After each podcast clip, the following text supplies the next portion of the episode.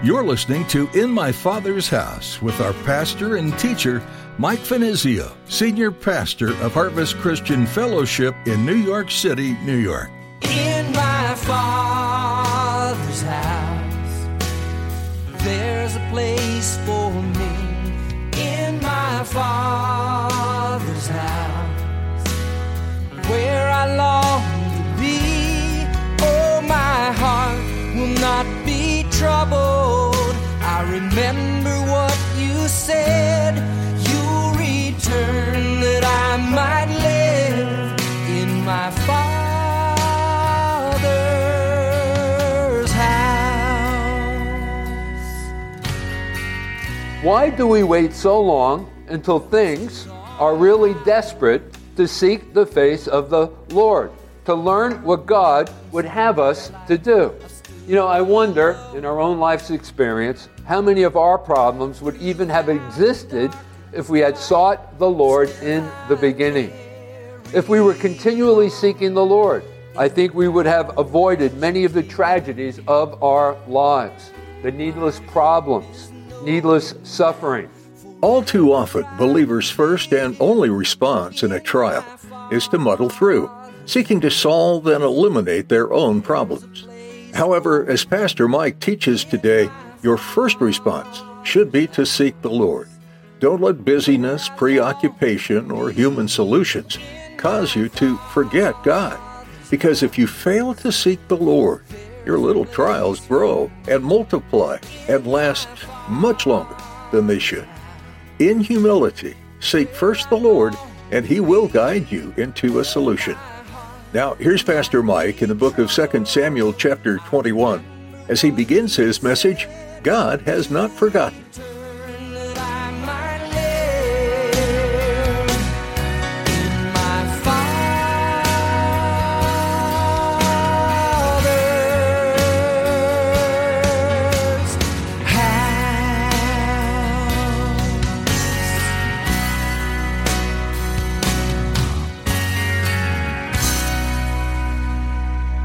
We're in 2 Samuel chapter 21. The title is God Has Not Forgotten. Our story begins with Saul's plan to exterminate the Gibeonites and God's punishment of his sin. Let's go ahead and begin in verse 1. Now there was a famine in the days of David for three years, year after year, and David inquired of the Lord, and the Lord answered, It is because of Saul. In other words, he was asking, Why the famine? Uh, Lord, what's going on? What are you trying to show us? And so he inquired of the Lord, which was, of course, the right thing to do. And notice the Lord answers. You know, I, can't overemphasize this point. You know, when you seek the Lord's face, you can be sure that God will answer. Well, anyway, God answered, and he said, It is because of Saul and his bloodthirsty house, because he had killed the Gibeonites. Now, let me also say that most Bible scholars agree that this chapter does not follow the chronological order of events leading up to chapter 21. It is likely that this famine that lasted for uh, three years, according to our text, actually took place early on when David first began to reign over Israel. In fact, some Bible teachers place it near chapter 8 when David and the men of Israel were fighting wars on all sides. Remember, they had gone up against the Philistines, the Moabites, the Syrians, as well as some of the other nations surrounding them. So it has been suggested that David didn't immediately seek the face of the Lord as it related to this famine because he was preoccupied with all of these wars. He engaged in warfare. And so he ignored the chastising of God. He had failed to inquire of the Lord. And listen, you know, I, I, think one of the lessons that we need to take away from this is if we fail to inquire of the Lord, little trials can swell into one large one, and brief trouble can become a long, continuing affliction. So, anyway, but finally, according to verse 1, David did come around to inquire of the Lord and seek his face. And once again, as I've already mentioned, and God answered. Notice there again in the latter part of verse 1 it is because of Saul and his bloodthirsty house, because he had killed the Gibeonites. So that's the reason why they were being chastised by God, and God was using the instrument of this famine. You know, it is tragic that it takes terrible circumstances to cause us to seek the face of God. I mean, think about it here uh, as, it, as it relates to David. And I mean, think about who we're talking about here. David was the man after God's own heart. You would have thought that David would have known better. But it was three years before David woke up and realized I'd better inquire of the Lord. So let me ask you a question. Why do we wait so long until things are really desperate to seek the face of the Lord, to learn what God would have us to do? You know, I wonder in our own life's experience how many of our problems would even have existed if we had sought the Lord in the beginning. If we were continually seeking the Lord, I think we would have avoided many of the tragedies of our lives, the needless problems, needless suffering. But you know, there's a flip side to all of this as well. And, and this is another reason why I think we should constantly be seeking the Lord, staying in contact with Him. I also believe it must be very pleasing to God to seek Him when there's not some tragedy hanging over our head when he wasn't made the last resort. Unfortunately, you know, we look to God as the last resort when things really get bad. He should be the first resort always of our lives. You know, that time spent with him, seeking his face, continually be in contact with him. However, when things are going bad, we should do as David did here, according to our text, and seek the Lord, and God will, as he did with David, show you what is wrong. And so simply we should ask the Lord, Lord, why am I going through this? You know, more times than not, we're more preoccupied with the things that have uh, come upon us than asking God, God, are you trying to show me something? God, are you trying to get my attention? And I think that rather should be our focus. Because maybe there is an area of our lives that God wants to deal with. Maybe we have a problem that we really aren't even aware of. Something has crept in. We've allowed something to creep into our lives. And God is trying to get our attention. And you know what? Sometimes, you know, just make it easy on yourself because sometimes, you know, to bring us around so that we'll seek the face of God, He uses severe measures to get our attention. In the 32nd Psalm, in verse 9, and I, I, frequently remind you about this, you know, God wants to lead us with His eye.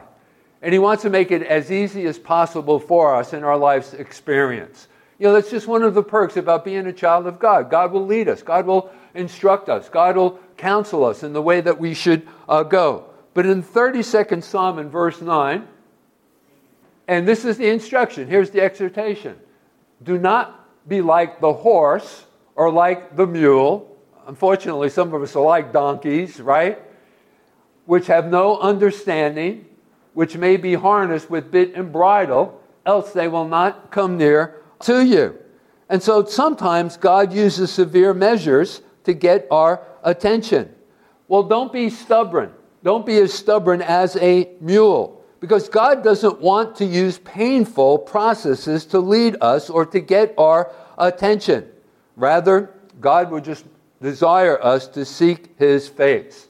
And then we have the promise that He will uh, guide you. So make it easy on yourself. You know, those instruments, the, the bit and the bridle. The bit was a, uh, a chunk of iron that was placed in the beast of burden's mouth to get him to go in the direction that they wanted them to go in. And it was hard. They would pull back and it would rip up in, their, in the side of their jaw. God doesn't want to lead us that way. He wants to lead us with His eye. He wants to lead us through His scriptures. He wants to provide that counsel and encouragement for us. I think that that's something that, first of all, we need to take to heart. Constantly be in contact with the Lord. Now, the reason for the famine was a broken covenant and a nation that had committed a great sin. I'm referring to Israel. You know, the background for this is actually recorded for us in the book of Joshua in chapter 9. When Joshua had now received the mantle from Moses, and he was leading God's people in the conquest of the land of Canaan. As they invaded Canaan, and he began to conquer those cities, Jericho and then Ai and, and others, he was deceived by the Gibeonites, who pretended to have come from a distant land. Remember, they had uh, put on tattered clothes, and they uh, put in their pouches moldy uh, bread and had worn wineskins. And they sought peace with Israel. Initially, when they had met with uh, Joshua, they said, Listen, you know, we had come from a far land. We had heard about your God and how powerful your God, Jehovah, is. And we've come to enter into a treaty with you, to make peace with you. They sought peace with Israel. And thus, Joshua had fallen into this trap, and a treaty was made with them. But a short time later, they realized that they had been tricked because obviously these Gibeonites had been also the inhabitants of the land of Canaan. And they had known that, how that uh, God had gone before Joshua and how that they had defeated the inhabitants of the city of Jericho and the city of Ai, and they were, you know, next to be defeated by Israel. So they perpetrated this plan and seeking to deceive Joshua, and Joshua bought into it, and they disguised themselves and, and all.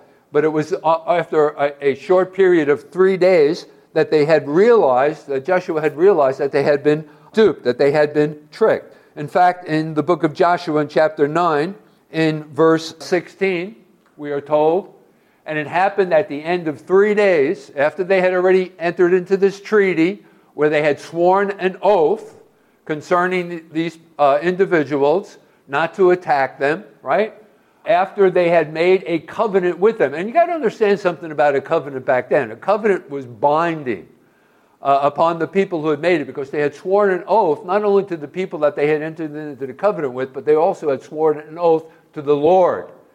And so a covenant that they made back then was a lot different than you know the things, the contractual agreements that we enter into uh, today. It was binding, and they made those covenants unto the Lord. So they had made a covenant with them that they heard that they were their neighbors who dwelt near them. So obviously they, they realized they had been tricked, that they had been duped.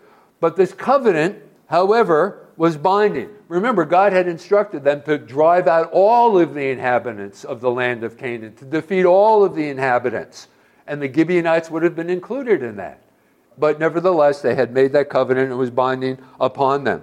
But the Gibeonites were punished for their deception after uh, Joshua and Israel discovered their true intentions and made them, according to the text, they were made hewers of wood and drawers of water for the house of the Lord. In other words, they were made sort of like servants or, or slaves unto Israel.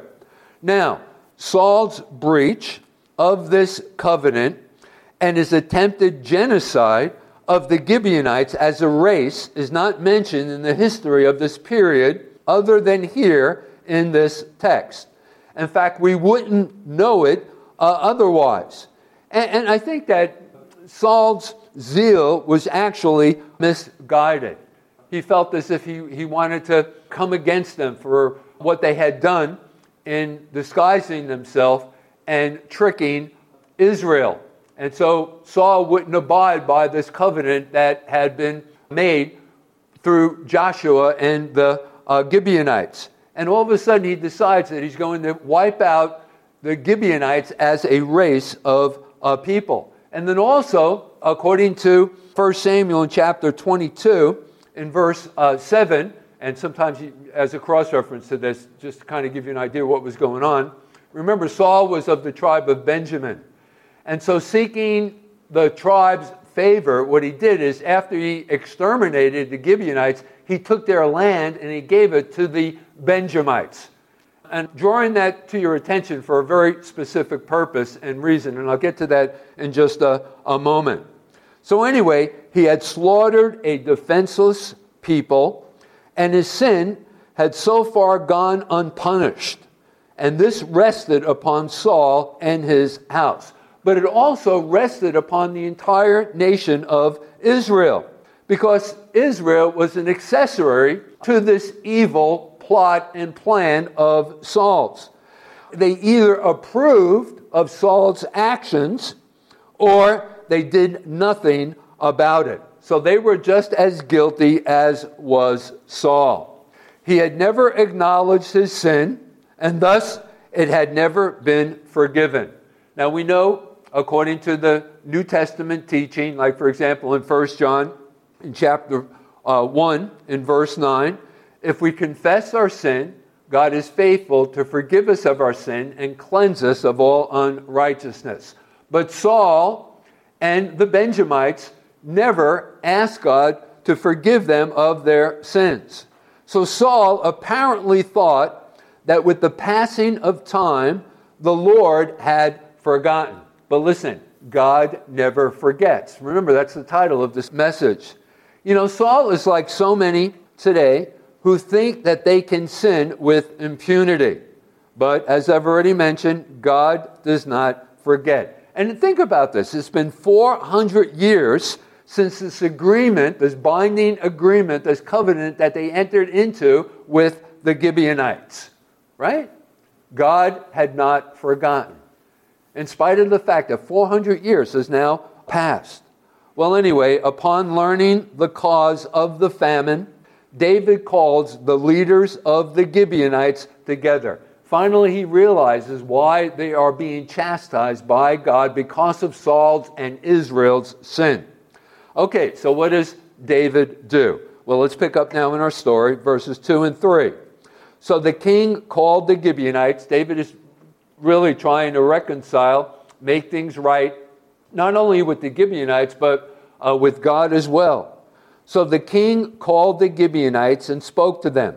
Now the Gibeonites were not of the children of Israel, but of the remnant of the Amorites, the children of Israel, had sworn protection to them.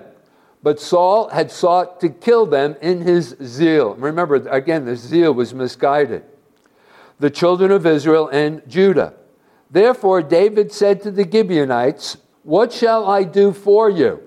And with what shall I make atonement that you may bless the inheritance of the Lord? So, David is wise enough to realize that if he could get the Gibeonites to bless Israel, right? that the reconciliation would be complete and the chastisement of the nation through this famine would be over. So that's what's going on there in verses 2 and 3. So David, as a wise leader, allows them to select an acceptable penalty to satisfy the crime. And he offers two specific options to them. The first of which was some monetary compensation, or secondly, blood vengeance. That is, an eye for an eye. But notice the response of the Gibeonites in verse 4. And the Gibeonites said to him, We will have no silver or gold from Saul or from his house, nor shall you kill any man in Israel for us. And so he said, Whatever you say, I will do for you. So that was their response. Well, there's only one other alternative. Let's pick up now in verses 5 and 6. Then they answered the king, As for the man who consumed us, that is Saul, and plotted against us that we should be destroyed from remaining in any of the territories of Israel, let seven men of his descendants be delivered to us, and we will hang them before the Lord in Gibeah of Saul whom the Lord chose. And the king said, I will give them. Now, it's at this point, some of you may be thinking, why should severe, innocent men be executed to satisfy the wishes of a wronged and injured people? Well, there are two truths that must be kept in mind. The first of which is the concept of corporate personality that is, the sins of the father being visited upon the children. And that was something that was firmly established in the laws and customs of the people. And I also want to mention the seven that were chosen by David understood this and they raised no objection whatsoever. Secondly, the Benjamites, and remember now, Saul was a Benjamite himself. Remember the misguided zeal of Saul looking to gain the favor of his own tribe after exterminating many of the Gibeonites. He took their land and he gave them to his own tribe, the Benjamites. So the Benjamites, Saul's tribe, benefited from the land vacant by the Gibeonites and had never repented of Saul's crime nor sought to make any form of redress. In other words, they didn't do anything to make right what had been wrong. So, in this light, the request by the Gibeonites was most gracious. They only requested that seven men were delivered unto them. I mean, it could have been a life for a life, and many more of Israel's children could have perished.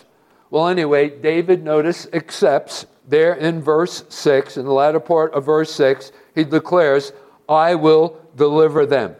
So David locates seven of Saul's descendants and gives them over to the Gibeonites. Now, let's pick up verses 7 through 9. But the king spared Mephibosheth. Now, this particular Mephibosheth, I want you to understand, so don't be confused by this. There are actually two Mephibosheths that are referred to here in this text. The first of which is Jonathan's son. And remember, David, when ascending to the throne, made a covenant together with Jonathan to spare those of his own household. And Mephibosheth happened to be one of them. So there are two different Mephibosheths here. So David didn't turn Jonathan's son Mephibosheth, over to be killed by the Gibeonites. Okay, so just keep that in mind. But the king spared Mephibosheth, the son of Jonathan, the grandson of Saul, because of the Lord's oath that was between them, between David and Jonathan, the son of Saul. So the king took Armoni and Mephibosheth, the two sons of Rizpah. Rizpah happened to be one of Saul's concubines, the daughter of Aiah, whom she bore to Saul, and the five sons of Michal, the daughter of Saul, whom she brought up for Adriel, the son of Barzillai, Barzillai the Maholathite.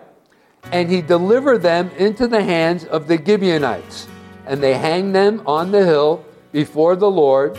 So they fell all seven together and were put to death in the days of harvest, in the days in the beginning of the barley harvest. This would have been towards the end of April. Okay, so they are then hung, these seven men, and they are thrown over a cliff. In my father's house, there's a place for me. In my father's house, where I long to be.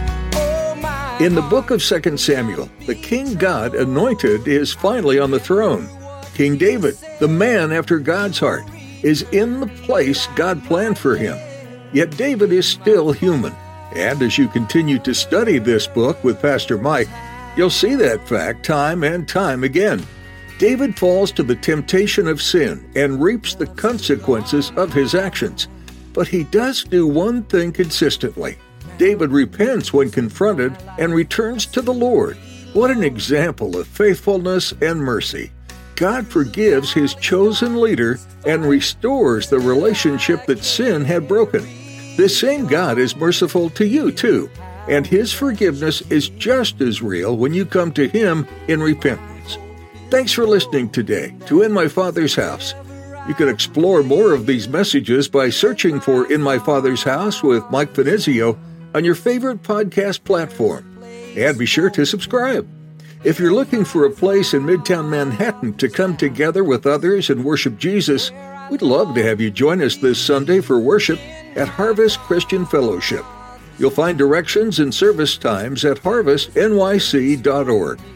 If this broadcast is an encouragement to you, Would you consider supporting us? If you feel led, we're thankful for any financial support. In fact, you can donate securely on our website. Again, that's harvestnyc.org. Thanks for partnering with us in this way. That's all for today. Tune in next time for more on In My Father's House.